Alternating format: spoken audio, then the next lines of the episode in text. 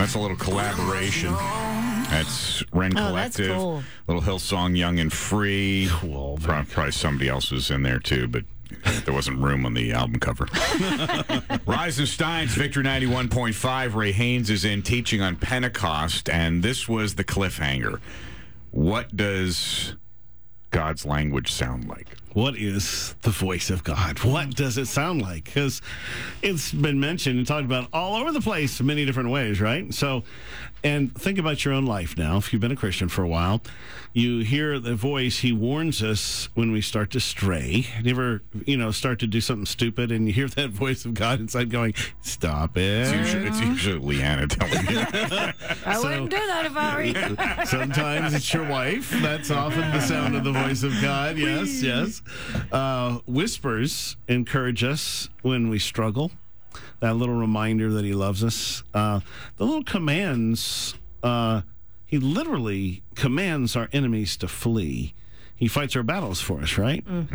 Uh, he comforts us when we fail or we lose someone dear. That's that gentle voice. And even obviously from the s- song we sang not too long ago, he sings over the deepest parts of us in the good and bad times because life is hard and he's familiar with our suffering.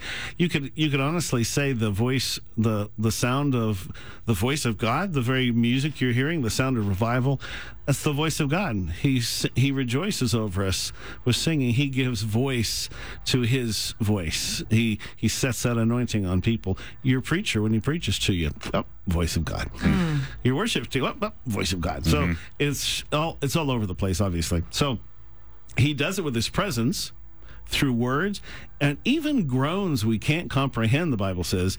He does it in symbolic ways. The blast of a shofar is one of the most interesting symbols of his presence. Since God speaks in diverse ways for different situations, the shofar is one of the ways he uses to help us understand that he's going to speak to us differently. Some people, they they're only, you know, they yeah, maybe you're one of those who just goes to church, you hear the sermon, you go on and you know God doesn't speak to you any other time. That's it. We're done now. But God's probably trying to help you walk into the reality that he wants to talk to you all by yourself. Mm-hmm. he wants to talk to you this, this, this, and this. He's got a lot of voices. All right. So, a little bit about the shofar. In ancient Israel, one long sustained blast was a common reassuring sound that meant the watchmen guarding the city were on duty and all was well. All right. So, the sound of the shofar divided up the watches of the day and the night. So, what God is saying there, He's always calling us to be prayerful watchmen on His walls. If we are more alert, we'd notice that from morning to night, the voice of God is wooing us to draw near to Him so we can receive His strength and comfort. The problem we really have is we get so busy, we stop listening. I don't know if you're, you know, if you're separated by a room or so and you're busy doing your stuff and someone talks to you. Have you ever said, oh, you know, you heard their voice, and if you really thought about it, you could probably figure out what they said, but you would say, what? Because you had to stop even just to hear what they were saying. Right. It's like you can't walk and, and listen at the same time or do something and listen. Um, we're not looking at you. We're just saying, well, you're both you were both looking at me. It was very uncomfortable. So I just find that it's one of those ironic moments of God just trying to constantly teach us how to hear his voice. Mm-hmm. So, and maybe the, the, the best way to say this is, is not to anticipate what his voice sounds like because it could be changing. You could have been doing the same thing over and over and Right. over, and suddenly God's going to come and say, Not today. Mm-hmm. Stop. Mm. I mean, you could be driving down the same road every single day, and suddenly God says, Stop and he's going to prevent you from being an accident. Mm. Something may hinder you along the way. It's just so many things, and the problem we have is we debate the subject of the uh, the Pentecost and the baptism of the Holy Spirit and tongues and all the other others. There's so much debate about that because we just get uncomfortable trying to say this is God, this isn't God, and it's tough. So one long blast means something. Three successive blasts signaled a very significant event. Ever have that in your in in your in your spirit? God just kind of awakens you. He alerts you. Well, three long blasts means good tidings. All right, like uh, He rejoices over us with singing and dancing, and I love that God finds joy in celebrating us. That just blows my mind. Most of us will never hear the sound of applause on the earth. But if we draw near to God in those moments, we'll feel his deep affection. That's what he's going for. Mm-hmm. What so many of us are trying to get from likes on Facebook, not pointing any fingers, mm-hmm. available from the one who created, sustains everything. Guess what? Tink, mm-hmm. he likes you. Yep. He friends you. And he's not going to unfriend you. Just like that. Well, he's friended you. Mm. The third trumpet call is nine rapid bursts was the sound of alarm. Now, this was that moment when God's trying to get you to stop, and sometimes you miss. It meant they were under attack, and all the fighting men were needed to draw together immediately for battle.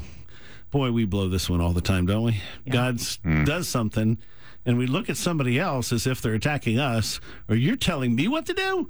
And mm-hmm. God's trying to get us together, so because we're going to need people around us, and He's trying to get us to connect. Oftentimes, that's in a marriage. That's the husband. wife. That's when you have the big blow up, and God's going, "No, that, that wasn't it. You guys were supposed to get together. you you got to get together. You just bounce into each other. It's like the Flintstones, you know. So, like Israel, we all need to be alarmed so that we become aware of sin that separates us from God. We need to know an enemy has drawn near. And I honestly, in marriage, a lot of times that's the one. That's the one that'll tell you the truth. You're being stupid right now. I am not. And we need to hear his voice reminding us of our need for atonement. When your spirit feels shaken within you, you have to learn to respond to the sound of his alarm. We need to constantly pray, lead us not into temptation, but deliver us from evil. So here's what the scripture said in, in Genesis, Genesis 3. They heard the voice of the Lord walking in the garden in the cool of the day, and Adam and his wife hid themselves from the presence of the Lord God among the trees of the garden. It's funny when you read it back. You heard the voice of God and you you hid? really? So here's the neat thing. The word used in Genesis 3 for God's voice is the word Q U O L.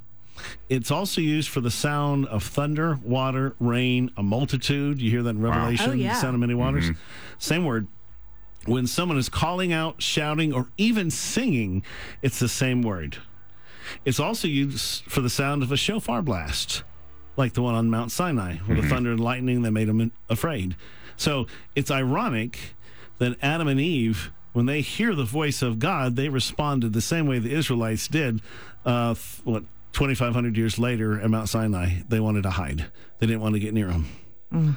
The second phrase used in Genesis 3 in the cool in the Hebrew is R U W A C H. We say ruach. Oh yeah. Yep. Wh- While ruach is translated cool for this verse, it's used nearly 100 times for wind, several hundred times for the Holy Spirit. Mm-hmm. Wow. So you read a little deeper, we have the Father, Son, and the Holy Spirit all coming to deal with the sin of Adam and Eve Right. to bring them out of hiding. Oh. God's voice is carried on the wind of the Holy Spirit through the garden, beckoning Adam and Eve to come out of hiding. They find judgment, but they also find his deep love for them and hmm. redemption. Remember, he's slain from the foundation of the world, so he's not coming to them to hit them with a two by four. He's coming to say, "Actually, I got you covered," and then he does that. He covers them. Hmm. So the voice of God, one of the neat ones you can go all the way back to Genesis chapter 3 for the fear of the voice of God that that was misheard or heard as so many other things and the whole point of this is to uh, uh, kind of help you get this concept coming up we're going to jump into what is or where is the upper room and Dallas. the worship too team easy. is correct. That is too right. Upper room music. I, got, I got that one. I got that one. All right. Where was the upper room 2,000 years ago? And tablets of stone. Why do we end up sometimes our hearts are stony? Hmm. Where does that come from?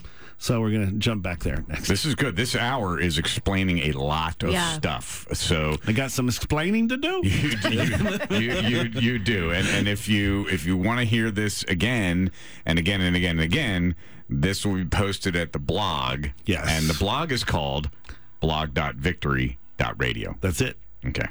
Cornerstone Roofing